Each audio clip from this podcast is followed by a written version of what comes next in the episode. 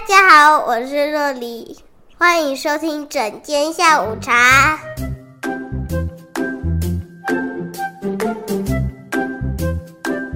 头皮的这些皮肤变得比较不健康，所以毛囊也跟着比较不健康，然后头发就比较容易会掉落。哦，所以光季节落发就可能成因就已经是两两个不同面向了。对啊，然后其实这也可以延伸到很多，比如说产后掉发，感觉是跟第一个类型比较像。对，可是我觉得产后掉发有一个很特殊的地方，就是产后掉发不一定都是不好的。嗯，即使它掉超过一百根。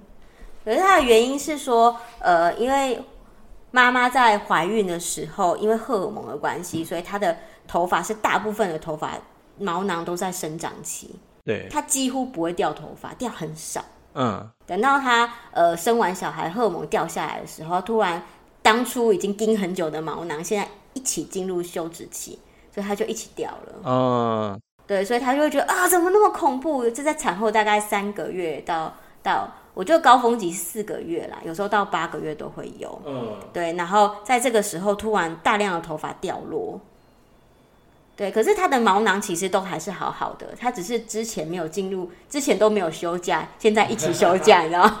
员工没有分批休假，一直上班，一直上班，现在一起休假，突然觉得有一点头发又有点突然掉发，就很害怕这样子。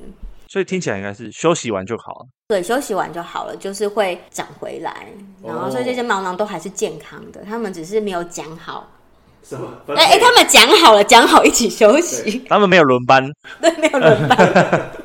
对，哎，可是还是有一些。妈妈，她是比如说，她怀孕跟生产的过程之中，甚至在产后，她是一个休息不足，身体是有问题的，就真的太累了。对，就是她可能本来怀孕的时候就已经很累，或者是说她产后是有大出血的，或者是一些疾病，嗯、或是产后照顾小孩子都没有好好的休息，嗯、然后太劳累，没有好好吃的话，对，她就会呈现身体一个气气血很不足的状态。嗯，所以比如说，我有一些妈妈，她的产后落发实在是夸张到不行，然后就是她真的是连有一些妈妈正常掉发，正常掉发之后，她的毛囊就会比较比较不健康，就变成说她没有办法再长新的头发出来。嗯，比如说小孩都已经一岁，她的头发当初掉的头发都还没有长回来，她可能就毛囊一直在休止。对，因为他没有足够的营养，他就没有办法启动这个状态。那，身体连救身体。核心都救不完了，根本没有余力去。对，所以这样子的妈妈的话，我们就会非常认真的帮她补气血。然后过一阵子，你发现，哎、欸，她的真的身体的气血是足了，有诸内行之于外，她内在的气血是足够的、充足的，她头发就会开始慢慢长出来。嗯，然后就会开始长一些很小的小细毛出来。但感觉同理，应该是大病后的患者，应该有可能这种落发的问题。只要是气血虚衰的的人都会遇到这种，对。然后因为嘛，周周医师常常看妇妇科嘛，嗯，比如说呃，常常呃月经出血量很大的人啊，嗯、比如子宫肌瘤很严重的人，他就是贫血，对。然后他只把这个贫血，把子宫肌瘤治疗好，让他出血量不要那么多，人不要那么贫血之后，哎，他的头发就慢慢开始变得比较亮丽，比较乌黑。嗯然后呃，变得不会那么脆弱，甚至一些呃之前没有掉比较稀疏的地方都慢慢长出来。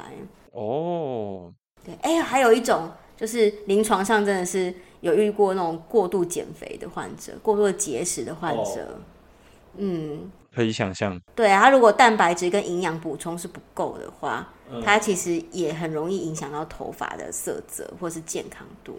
就他整个人营养都不够了。对啊，所以其实简单而言，就是第一个生长的原料不够，嗯、造成毛囊不健康，然后太多头发进入休止期，气血虚衰的这种落发。嗯，一周医师，那第第一型是营养不够，那第二型就是如果是一些外力呢？通常有什么外力可以让我们头发会容易掉落？呃，外力的话就蛮多是跟皮肤病有关系的哦。Oh. 对，比如说，哎，刚刚那个直翻直斑直斑法，常常都不清洁，然后很多油腻的东西去塞毛孔，然后让那个毛囊变得很发炎了，受塞住这样。对 对，或者脂漏性皮肤炎啊，严重的皮肤病啊，嗯、对这种的，或者是你常常在戴很紧的发套啊，这种很一直绷头发那种。对，或者是绑很紧很紧的马尾。哎，我之前有患者是那个空姐，嗯、他们要绑那个很紧的。就是马尾，他们好像都多包头那种，啊、对，对，对，所以它有一部分的地方就一直拉扯，它就落发。这都比较是外在的方法去破坏这些毛囊、这些头发。嗯嗯，还有一种是免疫性的疾病啦，就自体免疫的问题。对，自体免疫的问题，比如说圆形秃啊、鬼剃头这种的，嗯、对，或者是一些肝癬、牛皮癣这样子。呃，他们就是这些疾病会去。攻击我们身体不正常的发炎反应，去攻击毛囊这个细胞，所以让毛囊就受伤了。嗯，就直接把毛囊毁灭，也不是毁灭，就是不一定要看这个病的严重程度。Uh, 然后还有一些是药物的啊，比如说打化疗啊，uh, 嗯，或者是你吃一些头药，它就会影响到头发这样，就是真的造成那个毛囊细胞的破坏。嗯，哎、欸，讲到这个。就是因为周周医师是那个自然卷很严重嘛，所以定期都要去离子烫。然后我之前就有听说有人要发明那种吃完药就会改善那个毛囊的基因，就吃了药就会变直发。我都好期待这个药赶快发明。其实我也是这么觉得啊，我已经接受了，我已经接受了。小时候都觉得没办法换发型，长大就觉得好了，这样也好，也不用也不用再去整理什么的。所以看他就有人看起来像鸟巢咩。这是你的 style。哎，周医师刚刚说那个值班法，我我也是到很最近才被那个，尤其是理发师的朋友们提醒，就是以前我都以为头发只要洗一次，就是用那个洗发乳可能洗一次就够了。可是他说，像我我那个理发师的朋友，他就告诉我说，其实通常会建议洗到两次，而且是美容美发系的哦，就是他们是真的是头发专业这样。因为好像洗第一次的时候，我们通常不会洗的太干净，就只是把脏污洗掉。其实我们是搓不到那个头皮的油脂的。我觉得还是要看每个人的那个他的头发的头皮状况状况，就是其实就是要注意清洁啦，嗯、可是也不要过度清洁。当然当然了，那就跟洗脸是一样的啊。嗯，其实之前也有人就是在推广那个清水洗脸，那个，对对，Proofy 的，对，Proofree 的。一个就是都完全是用水去洗，其实我教你只要洗干净就好，不管你用什么方式。只是水洗就我像我可能就不行，比较油的话。不只是那个，通常他们温带国家比较可以这样子。对啊，台湾感觉。皮肤通常很容易出油啊，还有污染物啊。我真的回家有时候用卫生纸擦脸是一层灰，黑黑的。对啊，因为其实台湾的空气，像台中最近空气没有很好的话，其实你这些油脂里面有污染物，我觉得还是必须要用到一些清洁剂去把它洗，就是把毛孔清干净。只是大家就可以尽量选择不不会污染海洋啊，然后比较天然或自然的一些环保的一些产品，这样比较不容易过敏啊。嗯嗯。对，一多多意思，除了掉发，我觉得还有一个头发的议题，也是大家一直很担忧的，就是白发。哇，你已经有这个困扰了？早就有了，国中就有了，我不夸张。国中，哎、欸，可是我国中就是让我看到如果白头发，我看到一根，我也觉得很开心。为什么？代表就是使用够多。我都希望我使用过多，我还是没有白头发。荣耀的荣耀的象征。呃，刚刚讲到，其实呃，头发还是气血的一个生成嘛。对对啊，白头发的话，它其实嗯、呃，有时候毛囊是健康的，可是它那个黑色素细胞会先死掉，然后就变成白头发这样。哦，其实我我之前一直很好奇，是那个白头发是到底怎么怎么产生，所以后来后来发现好像是就是那个我们那个毛囊旁边的黑色素细胞，如果就是凋亡的话，可能就没有办法供给黑色素，才变成。产生我们的白发，我一直以为是它放着放着突然自己变白，但我刚刚想想，嗯，不对，因为地上的黑头发它也是黑的。我觉得看到白头发不可怕，看到的是最怕的是看到它本来是黑的，末端是黑的，然后长出来是白的，表示它最近才变白的。嗯，那可以，我。因为我们男生短发不是不容易不容易的，不容易发现。哦，对哈，你没有这个困扰。其实这个本来头发变白本来就是人必经的过程啊，就是年纪大了就是会变白，就是差不多代表对，黑色素细胞不再供应黑色素给你的头发了，就它就是任务达成了。任务达成，就年纪大了就是就会变白。可是突然变白，或是提早变白的话，或是哎、欸，比如说你这个礼拜，哎、欸，这个今年这半年突然大量的白头发冒出来。那就是突然死太多白黑色素细胞了，对，那就不合理啊，它不符合这个、嗯、这个规律啊，对，对，就是突然变成怎样啊？本来就像刚刚讲的，头发的量，本来年纪大一点，头发量会变少，对。啊，年纪大一点，头发会慢慢变白，是正常的，对，对，呃，这种的话，我觉得还是跟身体的虚损是有关系的，嗯，嗯，然后不是真的气血很不足，而是休息不足。我觉得临床上看头发白头发这件事跟睡眠超级超级有关系，只要熬夜就会很多，它白头发就会长得特别快。我会早点睡。还还有一些特别的观察点啊，比如说你都是两边的鬓边，就是发鬓角这个地方，就是太阳穴啊，或者是像那个。呃，两个旁边的头发比较白的话，靠颞侧这边的，这种通常都还是跟肝气郁结，就是你可能很焦虑啊，很烦忧啊，嗯、很操劳这样子。嗯。